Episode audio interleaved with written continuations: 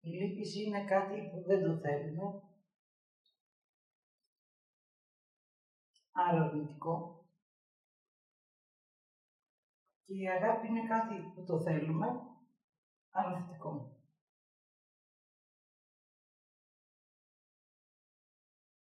Έτσι χρειάζεται να δούμε ότι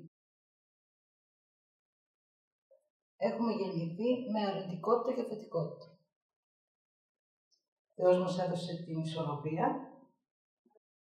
οπότε η λύπηση είναι η αρνητική μας πλευρά και η αγάπη είναι η θετική μας πλευρά. Όμως, η ζωή μας μέχρι σήμερα μας έχει δείξει ότι αν λυπάμαι κάποιον, αυτό σημαίνει ότι τον αγαπάω. Δηλαδή του έχω δώσει μία άλλη ονομασία.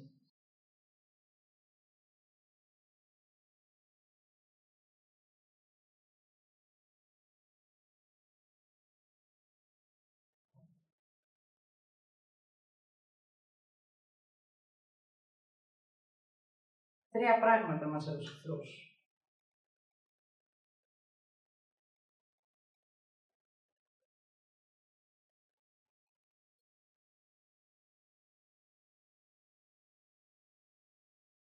Αγάπη, δύναμη, σοφία. Αυτά τα έχουμε όλοι. Αν δείτε κάποιον και πείτε τι σοφός που είναι αυτός και εσύ πιστεύεις ότι δεν έχεις σοφία, είναι γιατί την έχεις αρνηθεί. Το ίδιο και στη δύναμη, το ίδιο και στην αγάπη. Αυτή είναι η θετική μας πλευρά. Πάμε στην αρνητική πλευρά. Παίρνω την αγάπη, τη θετικότητα γιατί αρνούμε αυτό που είμαι και το κάνω λήψη. Και έτσι πιστεύω ότι αν σε λυπάμαι, τότε σε αγαπάω.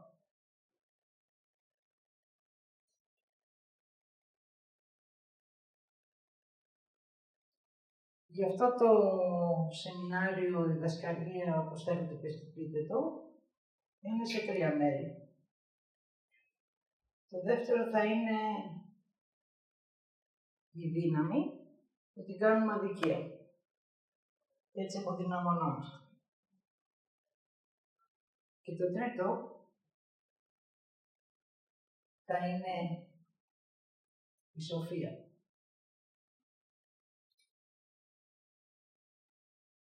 Του Η οποία την κάνουμε συνειδητότητα. Και εκεί ολοκληρωνόμαστε. Εάν δεν την κάνω συνειδητότητα,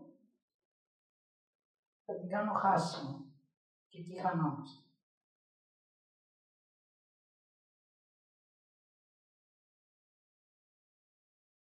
Οπότε πάμε να ξεκινήσουμε για τη λύπηση.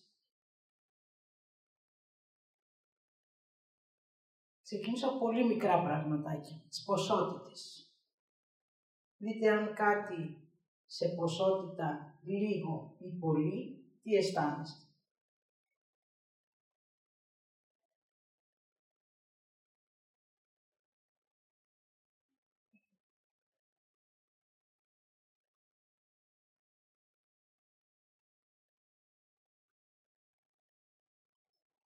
Λύπηση όταν είναι σε μικρή ποσότητα, ο νους την κάνει μιζέρια. Και από αυτή έχουμε όλοι.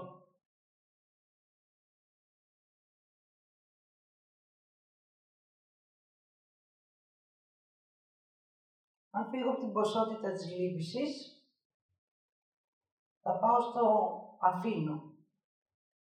Μπορώ να αφήσω πράγματα στη ζωή μου ή τα λυπάμαι και τα κρατάω. Εάν δεν μπορώ να τα αφήσω, όπως λέει και το πάντα ημών άφηση τα οφείλματα ημών, ω και εμείς αφήνουμε τις οφειλέτες ημών, άφημα δηλαδή, αφήνω. Εάν δεν μπορώ να τα αφήσω, τότε είμαι μέσα στην κρύπηση.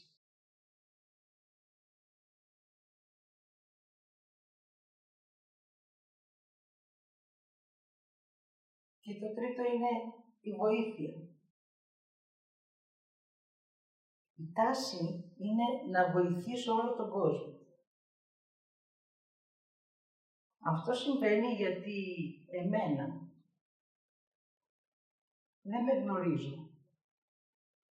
Οπότε θα έρθω να σε βοηθήσω για να πάρω αξία από αυτό. Όμως δεν θα σου δώσω με αγάπη, γιατί δεν την έχω, δεν την γνωρίζω. Την έχω κάνει λύπηση. Οπότε θα έρθω με λύπηση να σε βοηθήσω. Όταν ο Θεός μου έδωσε αυτό το παράδειγμα, μου είπε, είναι κάποιος μες στη θάλασσα. Πέφτεις να τον βοηθήσεις, να σωθεί. Τάση είναι να πάω. Γιατί τον λυπάμαι, θα πνιγεί ο κακομύρης, ο άνθρωπος, ο έτσι. Η τάση είναι να πάω. Εκείνη την ώρα δεν μπορώ να δω ότι εγώ δεν γνωρίζω πάνω. Δεν μπορώ να σώσω κάποιον. Και ο λόγος που δεν μπορώ να το δω είναι γιατί λυπάμαι τον άλλον και όταν λυπάμαι τον άλλον δεν υπάρχω εγώ. Άρα η ζωή μας είναι γεμάτη από λύπηση.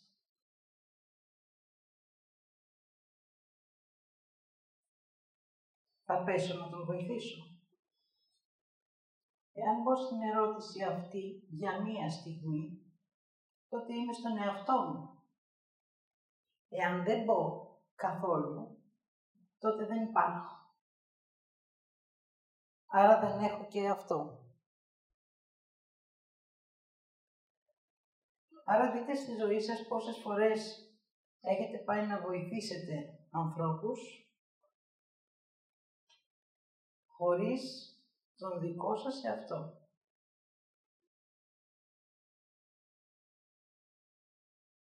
Έτσι λοιπόν εκεί πάνω χτίστηκαν όλα τα πρέπει.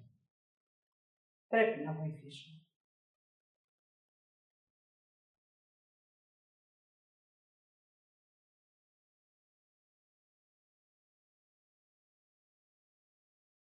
Έτσι χάθηκε όμως και το θέλω.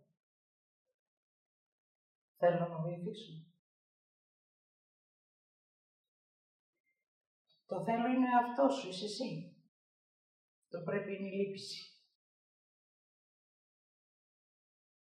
Η οποία λύπηση μέσα έχει την ικανοποίηση, το θαυμασμό, και την άγνωση του εαυτού σου.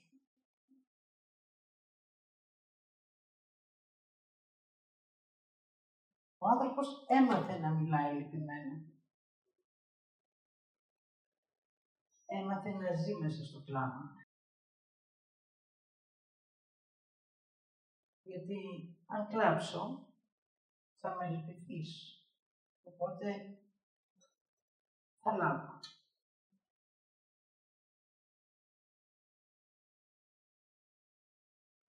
Αν όμως θέλω, δεν θα με λυπηθείς και δεν θα λάβω. Γιατί πρέπει να ζητήσω. Ενώ στο κλάμα θα παρακαλέσω. Έτσι μάθαμε να παρακαλάμε και όχι να ζητάμε. Σε παρακαλώ, κάνε μου αυτό.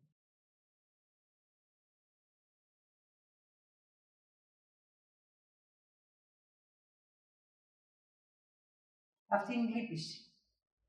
Μα γιατί δεν το κάνεις; Μα δεν είναι σωστό.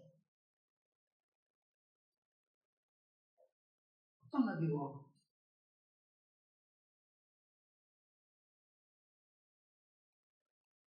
Τον οδηγώ στην ενοχή. Γιατί ο άλλος άμα έχει λύπηση και εγώ τον παρακαλέσω και δεν μου το δώσει, τότε θα μπει αμέσως στη δική του άρνηση και θα γίνει ενοχικός. Πάμε ένα βήμα παρακάτω. Η ενοχή που θα μου οδηγήσει στο να σε χρεώσω. Θυμάσαι που σου έδωσα. Τώρα θα μου δώσεις και εσύ. Μα τότε εγώ σε παρακάλεσα. Ναι, λόγω σου έχω δώσει. Πρέπει να μου δώσεις και εσύ.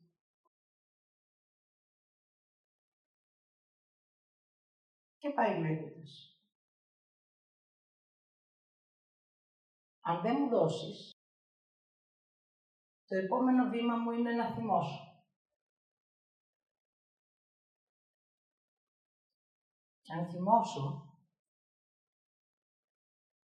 τότε θα πω πράγματα που δεν θα θες να ακούσεις. Άρα θα σε φοβήσω.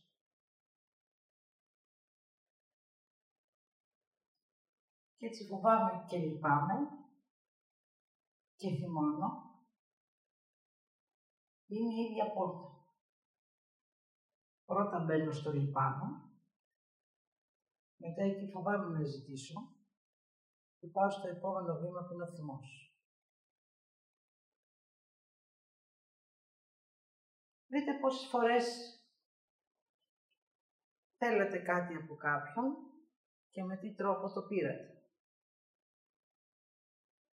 Δείτε πώς παρακαλάτε.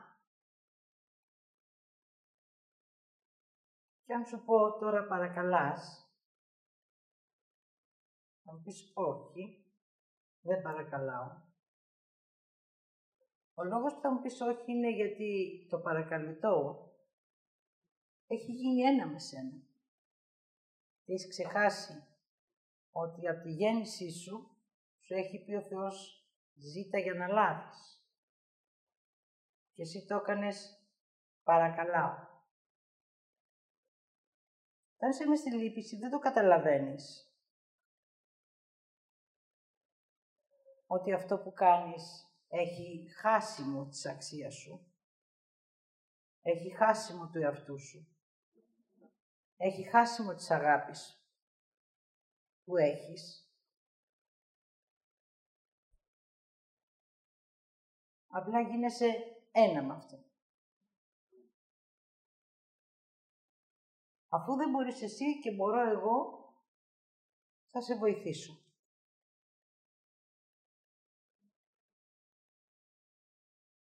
Χωρίς να στο ζητήσει θα αρχίσεις να τρέχεις, θα βοηθάς, θα βοηθάς, θα βοηθάς. Στο τέλος θα τους έχεις όλους χρεωμένους. Δεν θα μου δώσετε. Εγώ τόσα σας έδωσα. Μα γιατί δεν μου δίνετε και εμένα; Γιατί όταν εσύ μου έδινες, εγώ δεν σου ζήτησα. Εσύ ήθελες και μου έδωσες. Εσύ έπεσες μέσα στη θάλασσα και πνίγηκες. Εγώ σε παρακάλεσα. Δεν σου ζήτησα. Αλλά δείτε ποια είναι η διαφορά του παρακαλάω και του ζητάω. Όταν παρακαλάω, ζητιανεύω. Δεν ζητάω. Όταν ζητάω είμαι εγώ. Και λέω, εγώ θέλω να μου δώσεις ένα ποτήρι νερό. Εγώ θέλω να πέσεις μες στη θάλασσα να με βοηθήσεις να μην πνιγώ. Και εσύ εκείνη την ώρα χρειάζεται να πεις αν θέλεις να το κάνεις.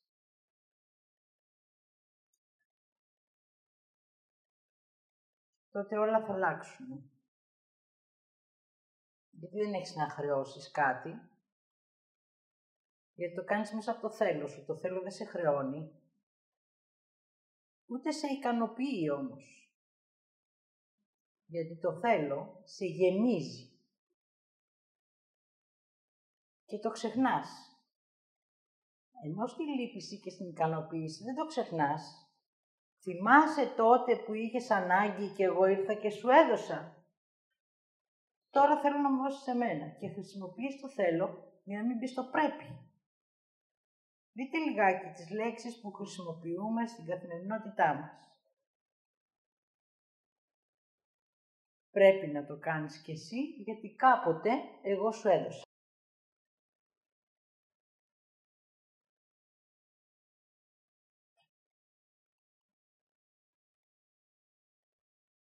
να δείτε λίγο όσοι έχετε παιδιά τα παιδιά σας, αν τα αγαπάτε.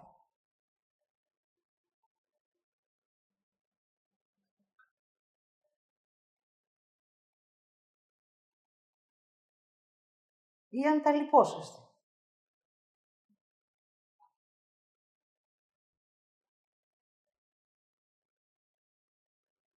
Αν το παιδί μου το αγαπάω, ό,τι του έδωσα, το έχω ξεχάσει. Σε γέννησα, σε μεγάλωσα, ολοκληρώθηκε. Αν όμως το παιδί μου το λυπάμαι, ακούτε τη λέξη το κακόμοιρο,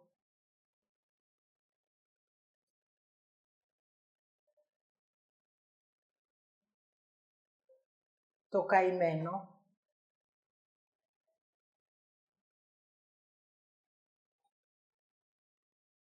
Αυτές είναι λέξεις που χρησιμοποιούμε στην καθημερινότητά μας.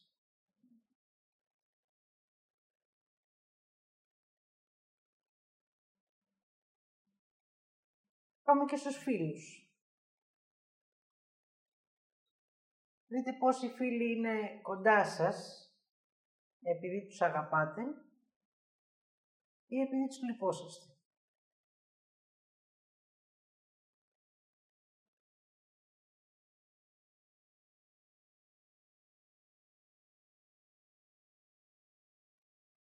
Μόλις πάθει κάτι κάποιος φίλος, αμέσως βγαίνει στην επιφάνεια η λύπηση. Μόνο τον κακομύρι τι έπαθε.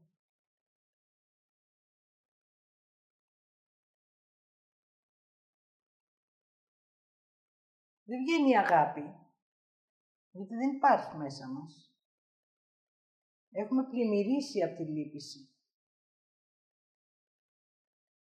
Δεν λέμε ο φίλος μου περνάει μία διαδικασία στη ζωή του και αν με χρειαστεί και έχω να του δώσω, εγώ θα είμαι εδώ.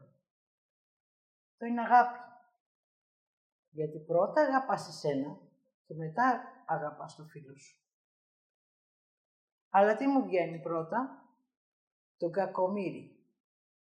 Γιατί τον λυπάμαι. Και γι' αυτό τον έχω δίπλα Αφού εγώ λυπάμαι εμένα, τότε λυπάμαι και το φίλο μου. Λυπάμαι και τα παιδιά μου. Λυπάμαι τη σύζυγό μου, το σύζυγό μου. Όλους λυπάμαι.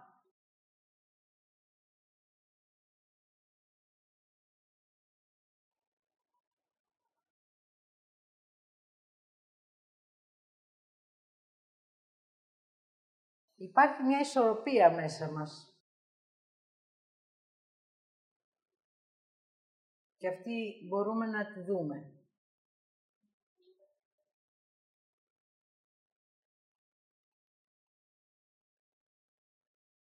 Από τον τρόπο που μιλάμε και από τον τρόπο που εκφραζόμαστε.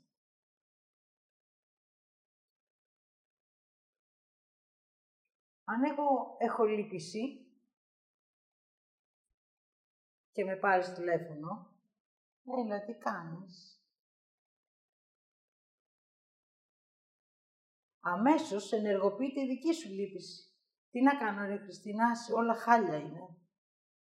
Και αμέσως ανοίγει μία πόρτα που χάνεσαι. Γιατί η λύπηση είναι μία γλίτσα που γλιστράς. Όταν θα τελειώσει αυτό το τηλεφώνημα θα σε χάλια. Γιατί μέσα εκεί έχεις βγάλει όλη τη δική σου τη λύπηση και έχεις πάρει και όλη τη λύπηση του αλλού. Γιατί όλα είναι χάλια. Μέσα στη λύπηση δεν υπάρχει κάτι όμορφο. Δεν υπάρχει ομορφιά.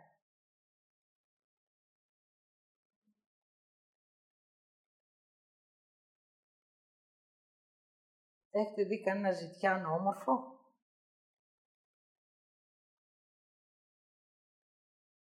Πάμε να δείτε τι κάνει ο ζητιάνος. Και έρθει μια φορά μία στο γραφείο μου και της λέω «Ψυχολόγος με τόση λύπηση, άρρωστη θα είσαι πάντα». Της λέω «Έλα στη Θεσσαλονίκη να δεις πόση λύπηση υπάρχει», της λέω, εκεί. Δεν είναι τυχαίο που γίνεται το σεμινάριο εδώ στη Θεσσαλονίκη. Να το γνωρίζετε αυτό. Και δεν είναι τυχαίο ότι η χώρα σήμερα είναι σε πένθος. Τη φέρνω στη Θεσσαλονίκη, με το που καθόμαστε σε ένα μαγαζί να πιούμε καφέ, τρεις ζητιάνοι πήγανε κατευθείαν σε αυτήν. Μου λέει, γιατί ήρθαν σε μένα, γι' αυτό σε έφερα στη Θεσσαλονίκη. Γιατί γνωρίζεστε;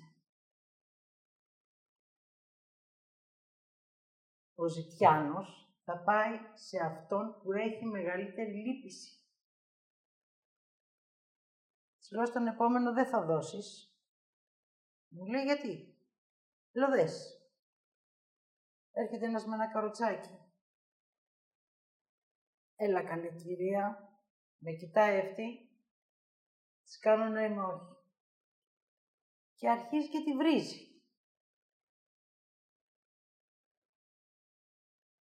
Της λέω τώρα τι βίωσες; Μου λέει, δεν, το έχω, δεν μου έχει ξανασυμβεί αυτό, γιατί ποτέ δεν είπες δεν σου δίνω. Πάντα έδινες για να μην το βιώσεις. Άρα, όταν κάποιος ζητιανεύει, χρειάζεται να δω αν θέλω να του δώσω.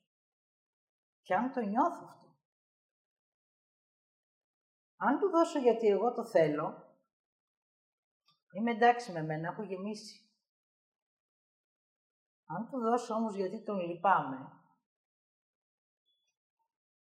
θα είμαι άδειος. Την επόμενη ώρα θα θέλω να κλάψω. Μπορεί να μιλάω με την παρέα μου και να μιλάω λυπημένα. Γιατί έχω εισπράξει όλο αυτό που μου έδωσε αυτός ο άνθρωπος. Θέλω να γνωρίζετε ότι για ό,τι ζούμε στη γη, οι συγκεκριμένοι άνθρωποι έχουν έρθει για το συγκεκριμένο λόγο. Αυτός που είναι για να με κάνει να λυπάμαι, ο ζητιάνος, ο άστεγος, έχει γεννηθεί για αυτό το λόγο. Γιατί θέλει να το ζήσει. Γιατί είναι δικό του θέλημα αυτό, της ψυχής του αλλά υπάρχει από πίσω και κάτι άλλο. Πήγαινε στη γη για να μπορεί να παραμένει η λήψη ζωντανή. Έτσι ποτέ η αγάπη δεν θα ανθίσει στη γη. Γιατί θα υπάρχει λύπηση. Αν δείτε λιγάκι, όταν τελείωσαν όλοι οι πόλεμοι, ξεκίνησαν οι άστεγοι.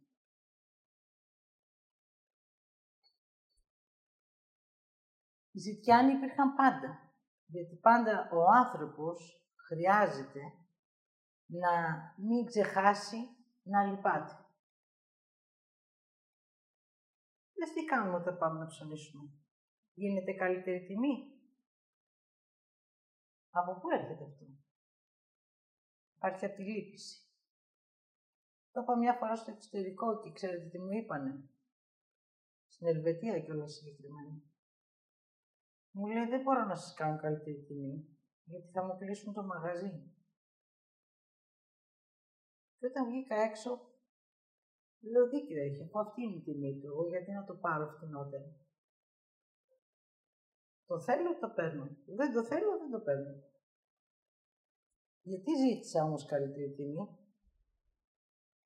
Γιατί αυτό έρχεται μέσα από τη λύπησή μου και μετά θα πάρω μια ικανοποίηση ότι ξέρεις πόσο το πήρα εγώ. Λιγότερο από την αξία του. Δείτε λίγο την αξία που την έχουμε κατατάξει, σε ασυνείδητο επίπεδο βέβαια, έτσι. Αλλά την έχουμε κατατάξει σε αυτό το κομμάτι της ζωής μας.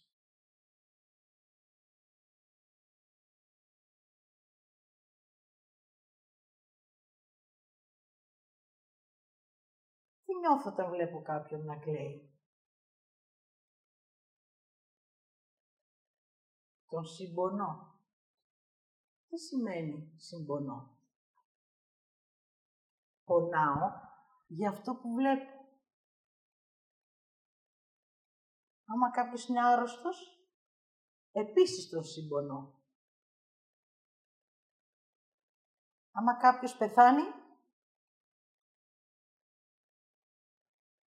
τότε έχεις βαθύνει πάρα πολύ.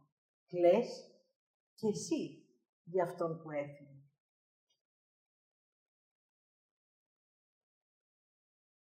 Ο λόγος που κλαίμε για ένα νεκρό, που δεν είναι δικό μας πρόσωπο, αλλά είναι γνωστό ή φιλικό, είναι γιατί μας βγάζει στην επιφάνεια το δικό μας φόβο. Μη ζήσουμε κάτι σαν γι' αυτό. Και βέβαια όλο αυτό έρχεται μέσα από τη λύπηση που έχουμε μέσα μας.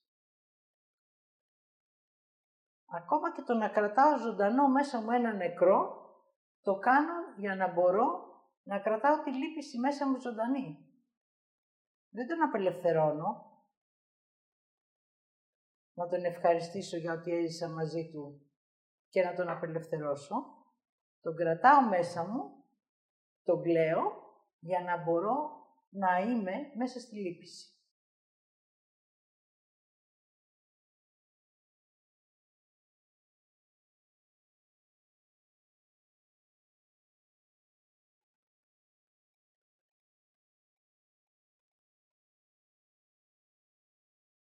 Είχατε δει ποτέ τη λύπηση από αυτή την πλευρά;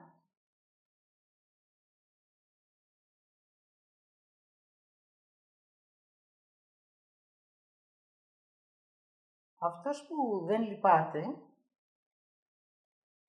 θα κάνει τον άλλον να τον λυπάται. Θα αρχίσει να ζητιανεύει. Θα πάρει ένα θλιμμένο ύφος θα σου ζητιανεύει, θα το κάνει με πολύ ωραίο τρόπο, ώστε να σε αναγκάσει να του το δώσεις για να μην βλέπεις αυτό που κάνει.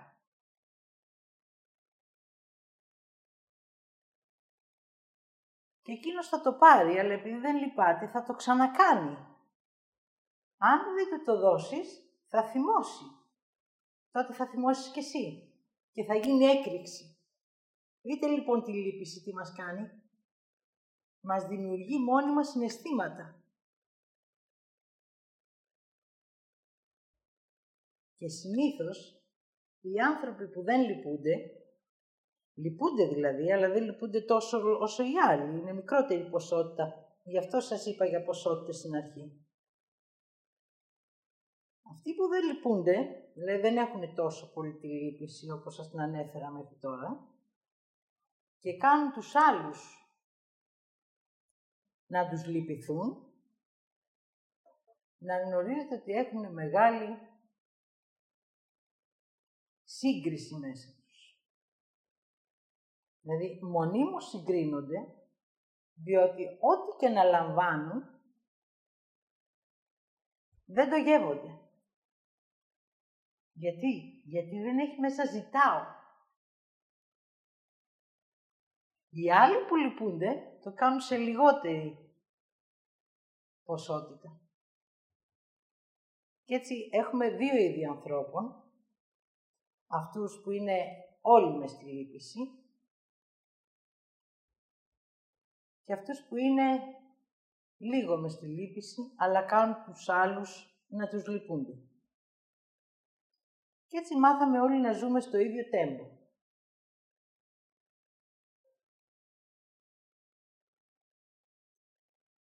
Δεν με λυπάσαι. Πόσες φορές το έχετε εκφράσει; Μα γιατί δεν με λυπάσαι; Δεν λέμε γιατί δεν με αγαπάς. Και αν θα το πεις, από πίσω κρύβεται η λύπηση. Γιατί όταν θα πεις στον άλλον γιατί δεν με αγαπάς, μόνο που έχεις βάλει το γιατί έχει κρίση. Γιατί η λύπηση μέσα έχει και κρίση και σύγκριση. Και όταν η λύπηση σε φτάσει στην ενοχή, τότε να γνωρίζετε ότι μέσα σας έχει αναπτυχθεί ο φθόνος. Θέλετε να εκδικηθείτε. Αυτός ο θυμός που βλέπετε έχει μέσα φθόνο. Και θες να εκδικηθείς, γιατί η λύπηση έχει μόνο συναισθήματα.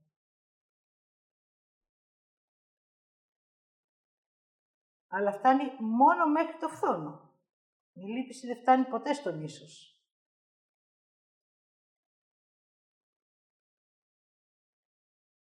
Είναι μέχρι εκεί.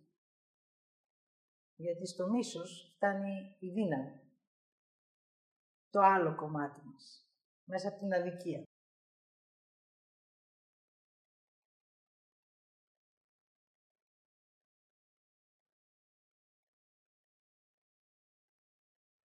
Πόσο άδικο είναι να έχω εγώ και να μην έχεις εσύ; Εγώ το έζησα σε όλη μου τη ζωή αυτό.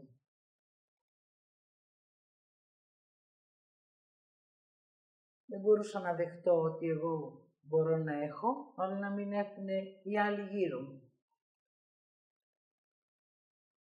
Και έτσι ποτέ δεν δέχτηκα αυτό που ήταν για μένα, αλλά και οι άλλοι δεν είχαν ποτέ αυτά που είχα εγώ. Γιατί δεν μπορούμε να αλλάξουμε αυτό που είμαστε. Μπορούμε μόνο να δούμε αυτό που είμαστε.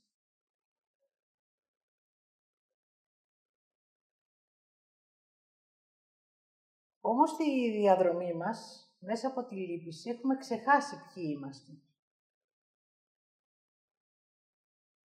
Και έτσι κάθε φορά λυπόμαστε ακόμα περισσότερο. Η λύπηση είναι το βαρύτερο κομμάτι συναισθήματος του ανθρώπου. Γι' αυτό και ο Θεός το ονομάζει πλάκα βούτυρο, βουτύρου. Όσο και να το καθαρίζεις, λέει, στο τέλος θα μείνει η γλίτσα. Δηλαδή με αυτό τι, τι μας λέει; Ότι αυτό που θα μείνει θα μείνει για να δούμε τι είμαστε. Και αυτό που είμαστε θα πρέπει να του δώσουμε την πραγματική του αξία. Γιατί έχουμε γεννηθεί αγάπη και έχουμε γίνει λύπηση.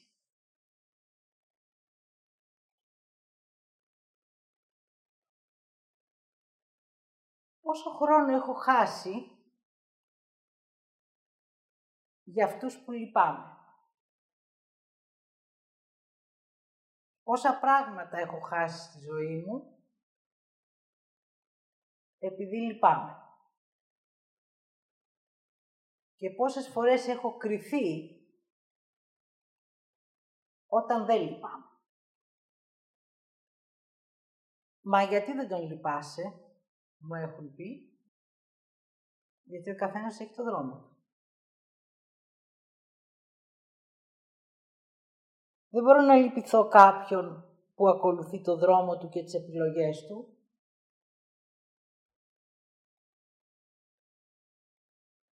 Μπορώ μόνο να τον αγαπήσω για αυτό που κάνει. Αλλά εκεί δεν έχουμε φτάσει ακόμα.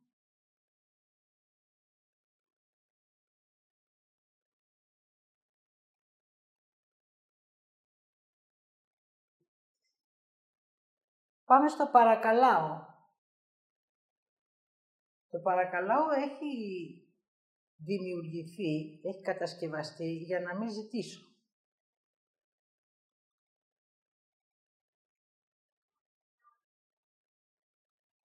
Σε καλό να μου δώσεις αυτό που θέλω χωρίς να στο ζητήσω. Άρα θα σε παρακαλέσω με λόγο; Θα σε παρακαλέσω με κλάμα; Θα σε παρακαλέσω με θυμό; Θα σε παρακαλέσω υπόγεια; Για να μην εκφραστώ; Εάν δεν ζητήσω, τότε παρακαλάω. Σε καλό να μου δώσεις αυτό που εγώ θέλω ή επιθυμώ, χωρίς να ζητήσω.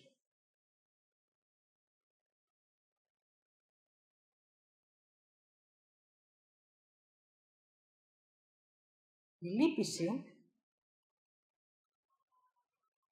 είναι το μέσον για να μην φτάσεις ποτέ να δεις ποιος είσαι. Να μην ε, χαρείς για ό,τι ζεις.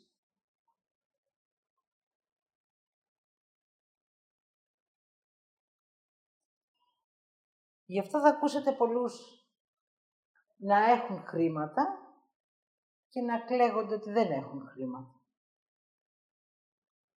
Να έχουν δουλειά, αλλά δεν είναι καλή δουλειά. Να έχουν πράγματα στη ζωή τους, αλλά να μην τα δέχονται. Ο λόγος που συμβαίνει αυτό είναι γιατί συγκρίνονται με κάποιον άλλον και λυπούνται τον εαυτό τους. Αυτό είναι το τρίτο πράγμα που θέλω να δείτε, για να μπορέσουμε να φτάσουμε στη λύπηση του εαυτού. Όταν ο άνθρωπος έχασε τον εαυτό του, τον έχασε επειδή συγκρίθηκε και λυπήθηκε. Άρα, όταν λυπάμαι κάποιον, σημαίνει ότι εγώ έχω αρνηθεί εμένα και τότε είμαι πιο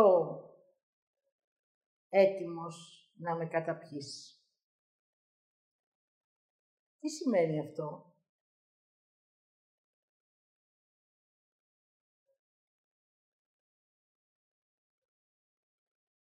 Σημαίνει ότι δεν πατάω γερά στη γη. Οι άνθρωποι που είναι βαθιά μέσα στη λύπηση, όσο πιο μεγάλη λύπηση έχεις, τόσο πιο λιγότερος εαυτός υπάρχει.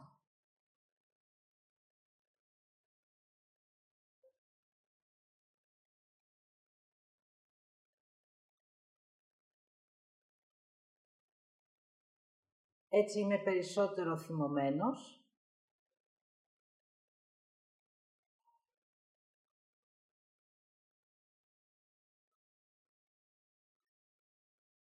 και λιγότερο φοβισμένος. Γιατί το φόβο τον κάνω θυμό.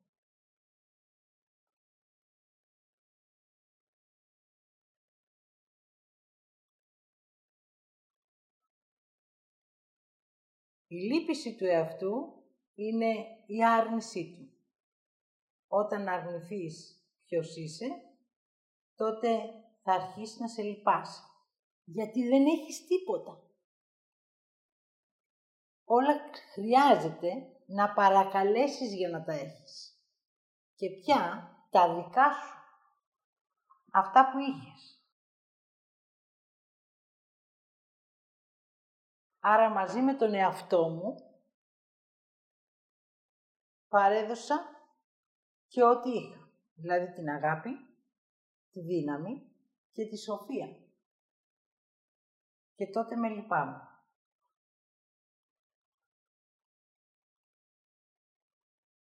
Μόλις αρχίσω και με λυπάμαι θα συγκρίνομαι. Μετά θα με κρίνω. Γι' αυτό μπαίνω και στην ενοχή. Και μετά θα φθονώ. Αυτός είναι ο δρόμος που μέχρι σήμερα ο άνθρωπος ακολουθεί.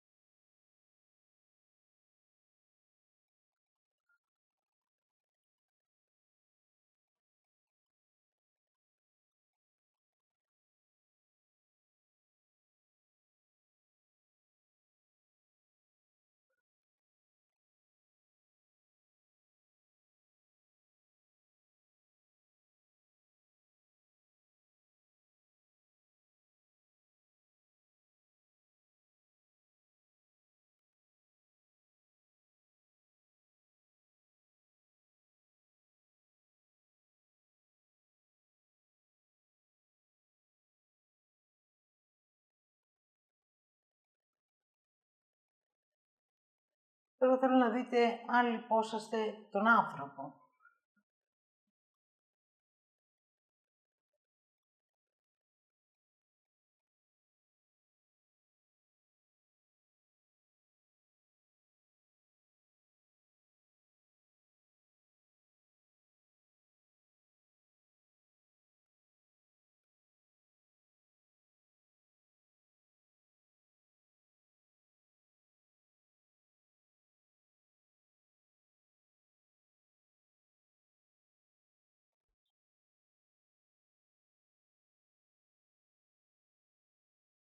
Για να το καταλάβετε θέλω να δείτε τους πρόσφυγες.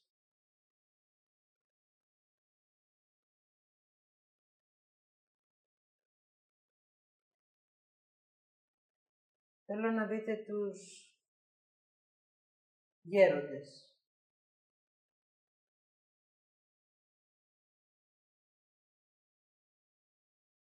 Θέλω να δείτε τους μη έχοντες.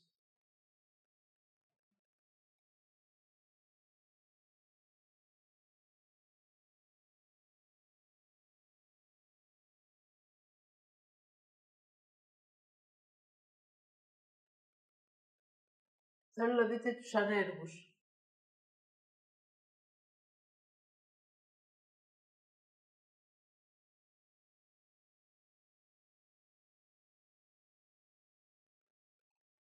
Θέλω να δείτε τα μικρά παιδιά.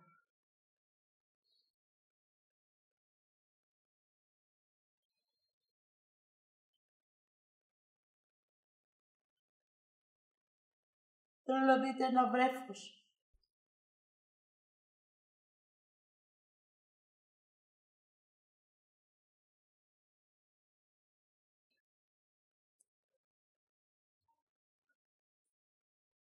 Θέλω να δείτε το λόγο που λυπόσαστε τον άνθρωπο. Είτε είναι βρέφος, είτε είναι πρόσφυγος. Όλη τη διαδρομή που σας περιέγραψα.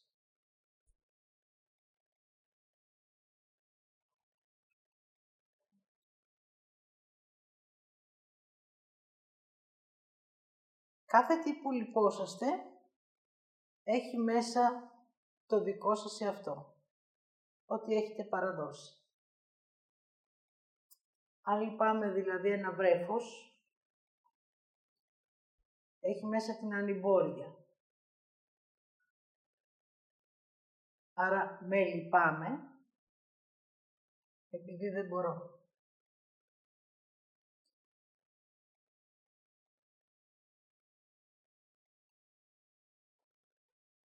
Δύο πράγματα χρειάζεται. Το θέλω και το έχω. Αν αυτά τα δύο μέσα μου τα έχω παραδώσει στη λύπηση,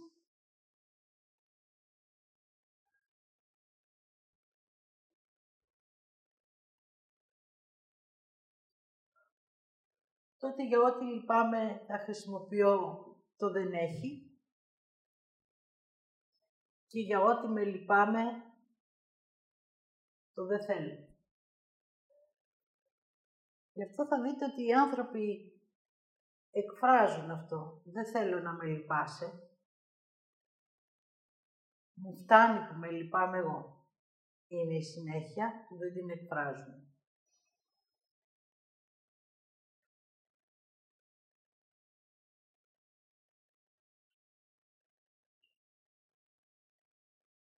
Δεν έχουμε πει ποτέ δεν θέλω να με αγαπάς.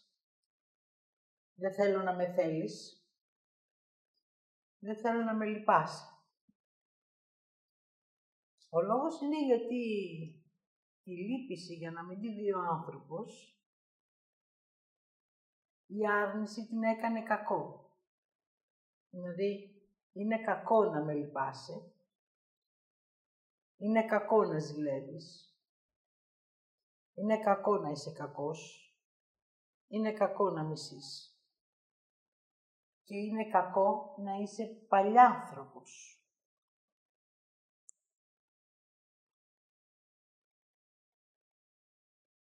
Αν όμως είμαι άνθρωπος και έχω τον εαυτό μου και με αγαπάω και νιώθω τις δυνάμεις μου και δεν συγκρίνομαι βέβαια έτσι. Και έχω την επίγνωσή μου, τη συνειδητότητά μου και τη σοφία μου, τότε δεν υπάρχει λύπηση. Άρα δείτε μέσα στη λύπηση που έχετε, τι έχετε εγκλωβίσει. Τον άνθρωπο, τον εαυτό, την αγάπη, τη δύναμη και τη σοφία. Όλα αυτά η λύπηση τα έχει κάνει πακέτο. Και σου λέει τώρα, εσύ δεν έχεις, θα με παρακαλάς. Εσύ δεν θέλεις,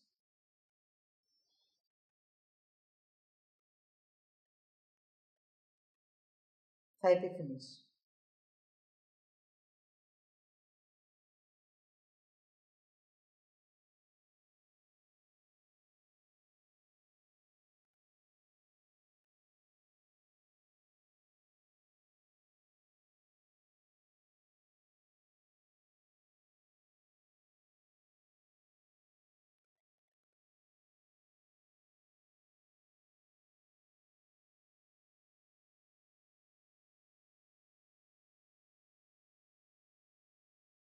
Ξέρετε γιατί τρέχει κάποιος με το αυτοκίνητο;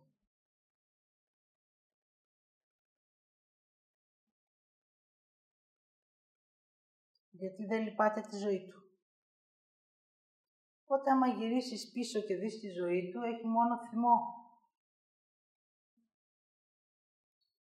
Και παρακαλετό.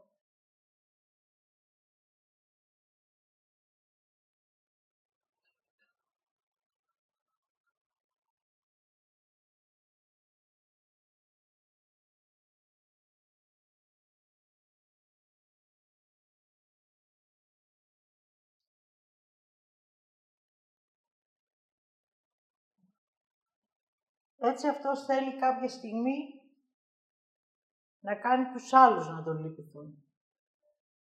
Οπότε ή θα σκοτωθεί ή θα τραυματιστεί.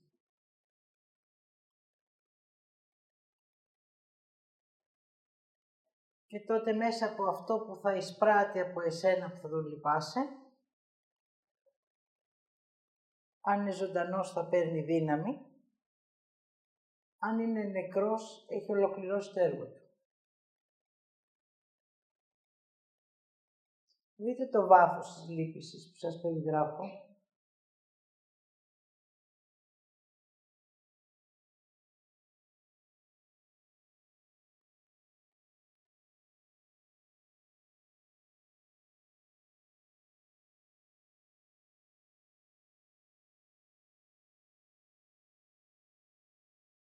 Και βέβαια, ο άνθρωπος τη φοβάται τη λύπηση.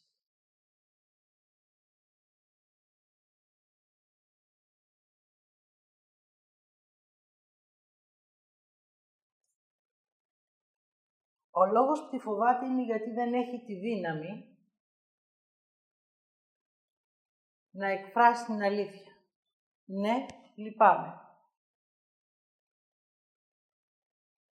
Όταν φτάσουμε σε αυτό το επίπεδο και πάμε και στο εδώ και τώρα, τώρα λυπάμαι να κάνω αυτό, ή λυπάμαι να αφήσω εκείνο, ή λυπάμαι να πετάξω αυτό, ακόμα και να πω μια κουβέντα. Τον λυπάμαι μόνο, δεν θα το, το πω. Δείτε ότι σε όλα τα επίπεδα της ζωής μας η λύπηση είναι παρούσα. Είναι κουρασμένος, τον λυπάμαι. Δίνει εξετάσεις στο παιδί μου, το λυπάμαι. Δείτε, ό,τι και να κάνουμε στη ζωή μας, το πρώτο που βιώνουμε και που εκφράζουμε είναι η λύπηση.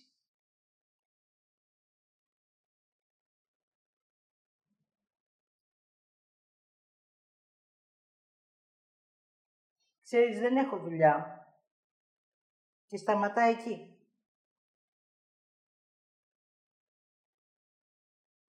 Αν δεν απαντήσεις ή δεν δώσεις, θα φύγει θυμωμένος.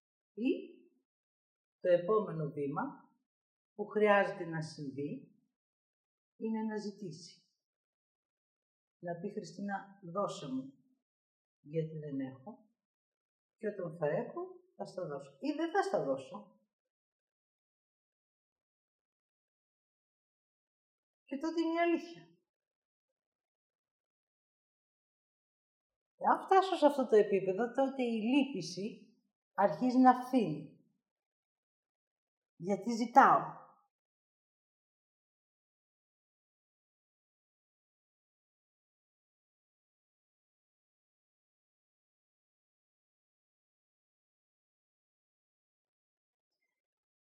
Θέλεις να βγούμε έξω. Σας λέω περιστατικά για να μπορέσετε να φέρετε στην επιφάνεια ό,τι έχετε κάνει, ό,τι έχετε δει, ό,τι έχετε ζήσει και δεν έχετε δει τη λύπηση. Θέλεις να βγούμε έξω; Και εσύ δεν θέλεις. Και επειδή τον λυπάσαι τον άλλο που θέλει να βγει, άντε καλά πάμε.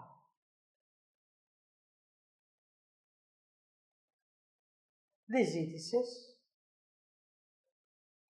Οπότε αφού δεν ζήτησες, η λύπηση σε τράβηξε έξω από τη ζωή σου. Και έτσι χάνεις δικές σου στιγμές. Αυτό κάνει η λύπη στη ζωή μας. Μας κάνει να χάνουμε αυτό που είμαστε και αυτό που είναι να ζήσουμε.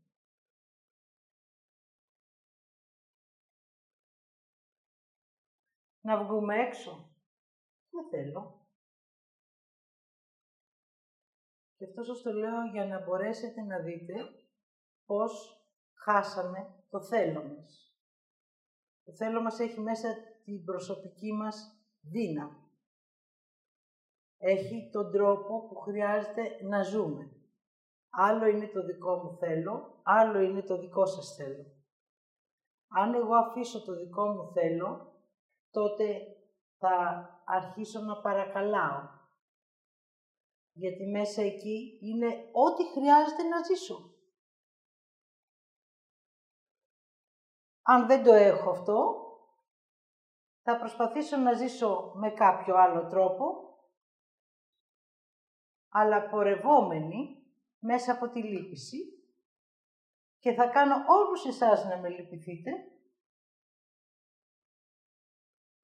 για να μπορέσω να λάβω.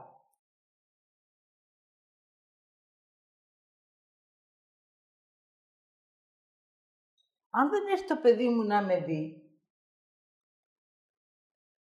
θα πάρω τηλέφωνο.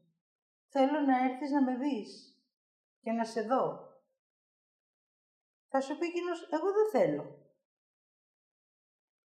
Εντάξει. Και μόνο το ότι έχει ζητήσει θα δεις ότι μέσα σου θα γεμίσεις. Και αυτός έχει λάβει ένα μήνυμα που μπορεί εκείνη τη στιγμή να σου πει εγώ δεν θέλω και όταν αυτό το μήνυμα πάει στο δικό του είναι,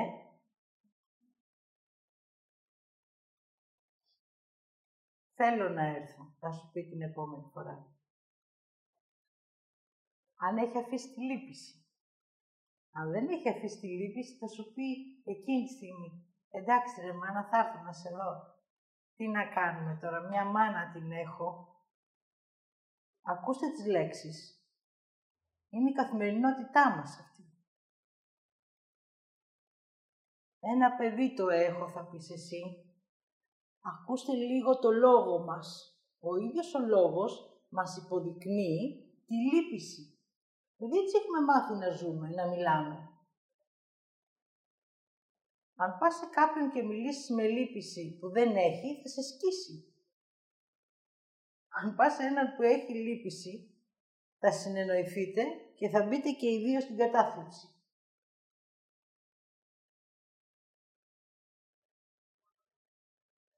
Θα βαθύνετε δηλαδή. Αν όμως μείνεις στη θέση σου και πας με τον εαυτό σου, εγώ θέλω αυτό να μου κάνεις,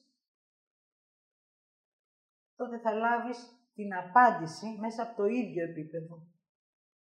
Άρα για να μπορέσετε να περπατήσετε στη ζωή σας και να αφήσετε αυτή τη λάσπη, το βούτυρο, όπως λέει ο Θεός, ότι είναι η λύπηση, χρειάζεται πρώτα να ακούμε πώς μιλάμε. Δεύτερον, να ακούμε τους άλλους, αν ζητάνε ή παρακαλάνε. Τρίτον, θέλω ή δεν θέλω. Μια ερώτηση που χρειάζεται να την κάνω πάντα στον εαυτό μου για να μην πνιγώ, να μην πέσω ποτέ στη θάλασσα να σώσω κάποιον, χωρίς εγώ να γνωρίζω μπάνιο. Τέταρτη. Χρειάζεται να δω τι έχω και τι από αυτό θέλω να δώσω. Γιατί εγώ μπορεί να έχω, αλλά να μην θέλω να δώσω και είναι οκ αυτό. Γιατί είναι το δικό μου θέλω και το δικό μου έχω. Άρα με αυτό με τιμάω και με στηρίζω. Όταν όμως είμαι μέσα στη λύπηση, ποτέ δεν θα με τιμήσω και ποτέ δεν θα με στηρίξω. Έτσι χρειάζεται να αρχίσω να βλέπω και να ακούω, να αρχίσω να συνειδητοποιώ τις λέξεις, τις κινήσεις μου και τις εκφράσεις μου. Για να μπορέσω να συνειδητοποιήσω τη λύπηση και να την αφήσω. Όταν αρχίσω να αφήνω τη λύπηση, τότε θα αρχίζω σε μένα να μπαίνει ένα κομμάτι του εαυτού μου που έχω παραδώσει. Κάποτε ήρθε μία στο γραφείο μου και μου λέει «Σήμερα, Χριστίνα, δεν είχα να δώσω ούτε γάλα στο παιδί μου». Τότε ήμουνα πάνω από εδώ η λύπηση. Και πάω να κατεβάσω κάτι φρυγανιές που είχα. Λέει Θεός, ούτε φρυγανιά, γιατί θα χαθείς. Μα είναι δυνατόν Δείτε αμέσως θύμωσα, γιατί το μόνο πράγμα που γνώριζα στη ζωή μου είναι ότι έχω να το δίνω. Και έτσι ποτέ δεν τάισα τη Χριστίνα. Γιατί αυτό είχε γίνει μία ροή στη ζωή μου, μία συνήθεια. Και όταν εσύ δεν θα έχεις και ντρέπεσαι να ζητήσεις, θα πας να κρυφτείς. Και τι θα κάνεις, θα αρχίσεις να κλαις. Για ποιο λόγο θα κλαις; Γιατί σε λυπάσαι που δεν έχεις. Άρα δύο πράγματα μου τρώει η λύπηση. Το θέλω μου και ό,τι έχω. Και με μηδενίζει. Γίνομαι ένα τίποτα στη ζωή μου. Μετά γίνομαι μία μαριονέτα. ό,τι θέλει ο άλλος, αφού εγώ δεν έχω θέλω. Και ό,τι έχω, χρειάζεται να το δίνω. Και αν δεν το δώσω, να νιώσω ντροπή, φόβο και θυμό. Είναι ακριφτό για να μην δώσω. Γιατί φοβάμαι να εκφράσω το ότι δεν θέλω να σου δώσω.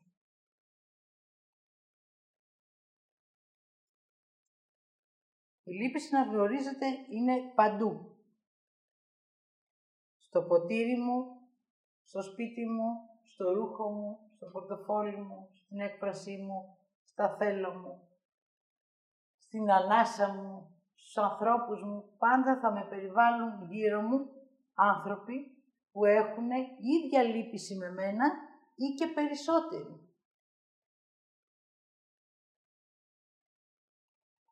Οπότε κοιτάξτε και τους ανθρώπους γύρω σας. Αν θέλετε να αφήσετε τη λύπηση, εκφράστε. Θέλω να μου ζητήσεις. Και εγώ να δω αν θέλω να σου δώσω. Τότε αρχίζεις να σε αγαπάς. Αφήστε τους νεκρούς να καθαρίσουν οι ψυχές από το κενό. Μην τις μυρολογάτε, μην τις καλείτε. αφήστε τις ελεύθερες να φύγουν, να πάνε στη θέση τους. Γιατί η λύπηση έχει τέτοια δύναμη που τις ψυχές των ανθρώπων τις κρατάει στο κενό. Όταν πήγα στη Σμύρνη να απελευθερώσω τις ψυχές, όλη η Σμύρνη από κάτω ήταν χωμένη μες στη λύπηση. Αυτό δεν συμβαίνει μόνο εκεί, συμβαίνει σε όλο το επίπεδο πάνω από τη γη.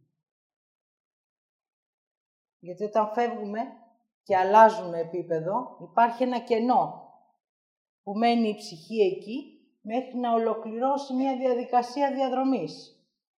Αν η γη κάτω την καλή με λύπηση, τότε η ψυχή δεν μπορεί να φύγει να πάει στη θέση της. Και αυτό είναι κέρδος της άρνησης, να κρατάει δεσμευμένες τις ψυχές. Απελευθερώστε τους νεκρούς, ευχαριστήστε τους για ό,τι έχετε λάβει από αυτούς και αφήστε τους να πάνε στη διαδρομή τους για να μπορέσουν να ξαναγεννηθούν. Έτσι, θα αφαιρέσετε ένα μεγάλο κομμάτι λύπησης μέσα από τον εαυτό σας. Και θα αρχίσετε με την εσωτερική ευχαρίστηση να νιώθετε τι σημαίνει να με ευχαριστώ για ό,τι ζω. Δεν έχει καμία αξία να σου πω ευχαριστώ που ήρθες, ευχαριστώ που μου έδωσες, ευχαριστώ που με πήρες τηλέφωνο. Καμία αξία δεν έχει. Έχει όμως μεγάλη αξία για μένα να με ευχαριστήσω για ό,τι εγώ κάνω για να ζήσω χωρίς λύπηση.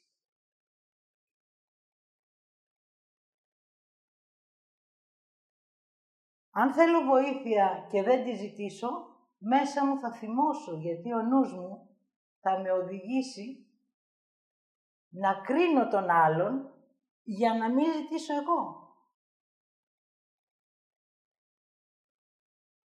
Άρα ο, η λύπηση και ο θυμός είναι πακέτο. Ακόμα και για ένα νεκρό, το ξέρετε ότι θυμώνουμε, που φεύγει από τη γη. Γιατί έφυγες, γιατί μ' άφησες, το έχετε ακούσει πολλές φορές πάνω από ένα νεκρό. Γιατί αυτό ήταν το θέλημά του. Είπε μέχρι εδώ εγώ θέλω να ζήσω. Και η ζωντανή χρειάζεται να το σεβόμαστε. Όταν υπάρχει λύπηση δεν υπάρχει σεβασμός. Οπότε δεν σεβόμαστε αυτούς που φεύγουν. Δεν τους ευχαριστούμε για ό,τι ζήσαμε μαζί τους. Και έτσι δεν τους απελευθερώνουμε και μέσα από τη λύπηση δεσμεύουμε την ίδια την ψυχή. Εμείς βέβαια δεν το γνωρίζουμε, γιατί όσο σκεφτόμαστε τους νεκρούς, λυπόμαστε πιο πολύ, χανόμαστε πιο πολύ, παίρνουμε μια αυτοικανοποίηση και δεν υπάρχει ζωή. Ζωή με θέλω και έχω. Χωρίς ζωή, λύπηση και παρακαλυτό. Τώρα ο άνθρωπος χρειάζεται να πάει στην ισορροπία. Άρα χρειάζεται να φτάσει στο σημείο να γνωρίζει την αλήθεια του. Δηλαδή να ξαναγίνει αυτό που γεννήθηκε αγάπη, δύναμη, σοφία.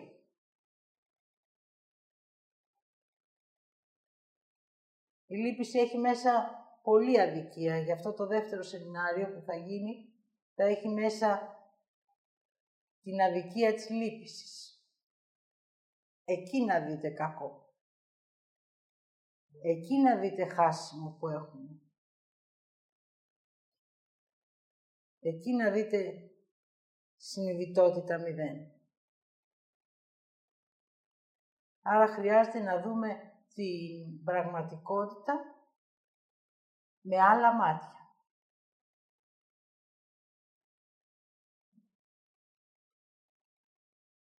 Εγώ θα συνεχίσω να περπατάω, θα συνεχίσω να λέω αυτά που ακούω, θα συνεχίσω να δίνω τους ανθρώπους την πραγματικότητα του εαυτού τους και της γέννησής τους. Αν αυτοί το λάβουνε, το ακούσουν και το εκφράσουν, είναι δική τους επιλογή.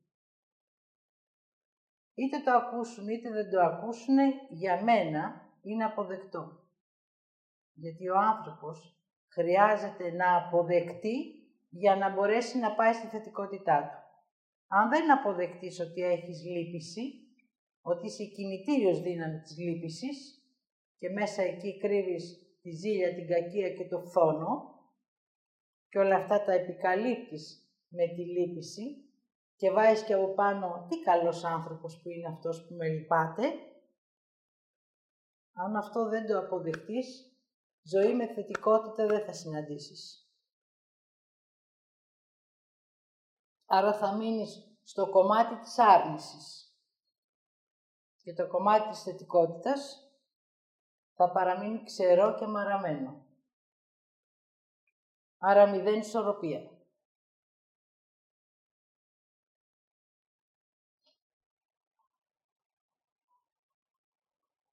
Πάμε και ένα τελευταίο για να μην σας κουράσω άλλο.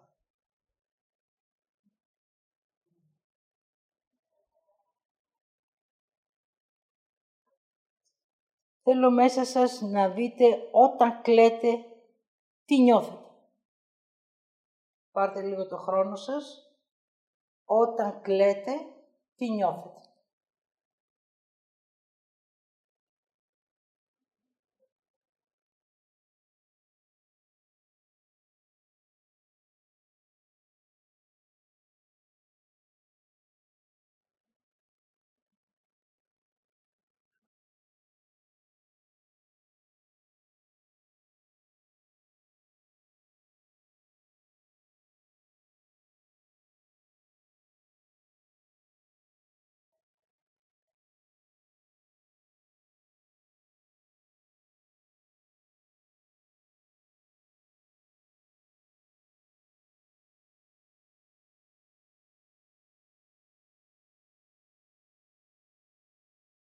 Τον πρώτο καιρό της διαδρομής μου έκλαιγα πάρα πολύ.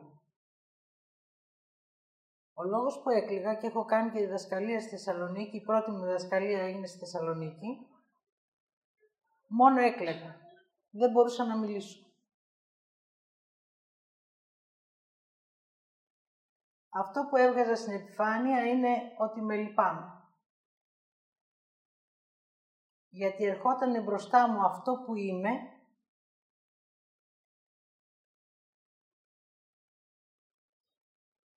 και δεν τολμούσα να το αποδεχτώ.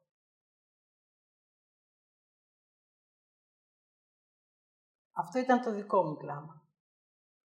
Όσοι άνθρωποι κλαίνε μέσα στις συνεδρίες, αυτό σημαίνει ότι αυτοί θα περπατήσουν. Ο λόγος, γιατί βλέπουν μπροστά τους, ας μην το συνειδητοποιούν, ποιοι είναι. Άρα έχει σημασία να νιώθεις και όχι να σκέφτεσαι. Σας το λέω αυτό γιατί χρειάζεται να δείτε ότι το κλάμα μέσα έχει τη σύγκριση, την κακία και το φθόνο. Πρώτα για τον εαυτό σου, όχι για μένα. Εσύ μπορεί να λες ότι είναι για μένα, αλλά δεν είναι είναι για σένα. Αλλά δεν το συνειδητοποιείς. Αν αυτό το αποδεχτείς, την ώρα που κλαις, τι νιώθεις, τότε η λύπηση θα αρχίσει να φεύγει από μέσα σου. Βήμα, βήμα, βήμα, βήμα, βήμα, βήμα θα φτάσεις σε ένα επίπεδο, θα λες δεν θέλω άλλο να λυπάμαι και τότε θα έχεις τον εαυτό σου μέσα σου.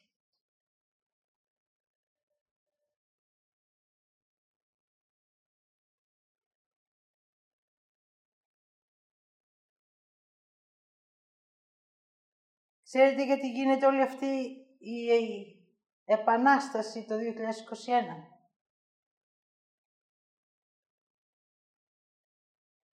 Γιατί υπάρχουν δύο επιλογές.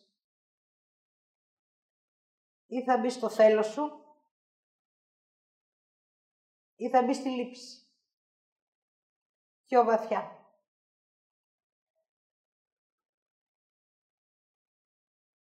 Οπότε αυτός που θέλει να κρατήσει το θέλω του θα επαναστατήσει. Τόσο που είναι στη λύπηση θα σκύψει το κεφάλι και θα χαθεί μέσα στη λύπησή του. Θα βολευτεί δηλαδή μέσα στη λύπησή του.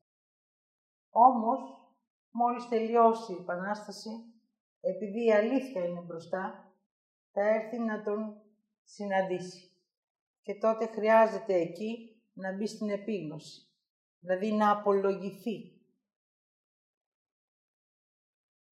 το λόγο που άφησε το θέλω του και παρέμεινε στη λύπηση. Οπότε χρειάζεται η λύπηση να φύγει από τη γη και αυτό γιώνεται σήμερα στη Θεσσαλονίκη. Εδώ έκλαψα, εδώ ξεκίνησα, εδώ γιώνω την άρση της λύπησης.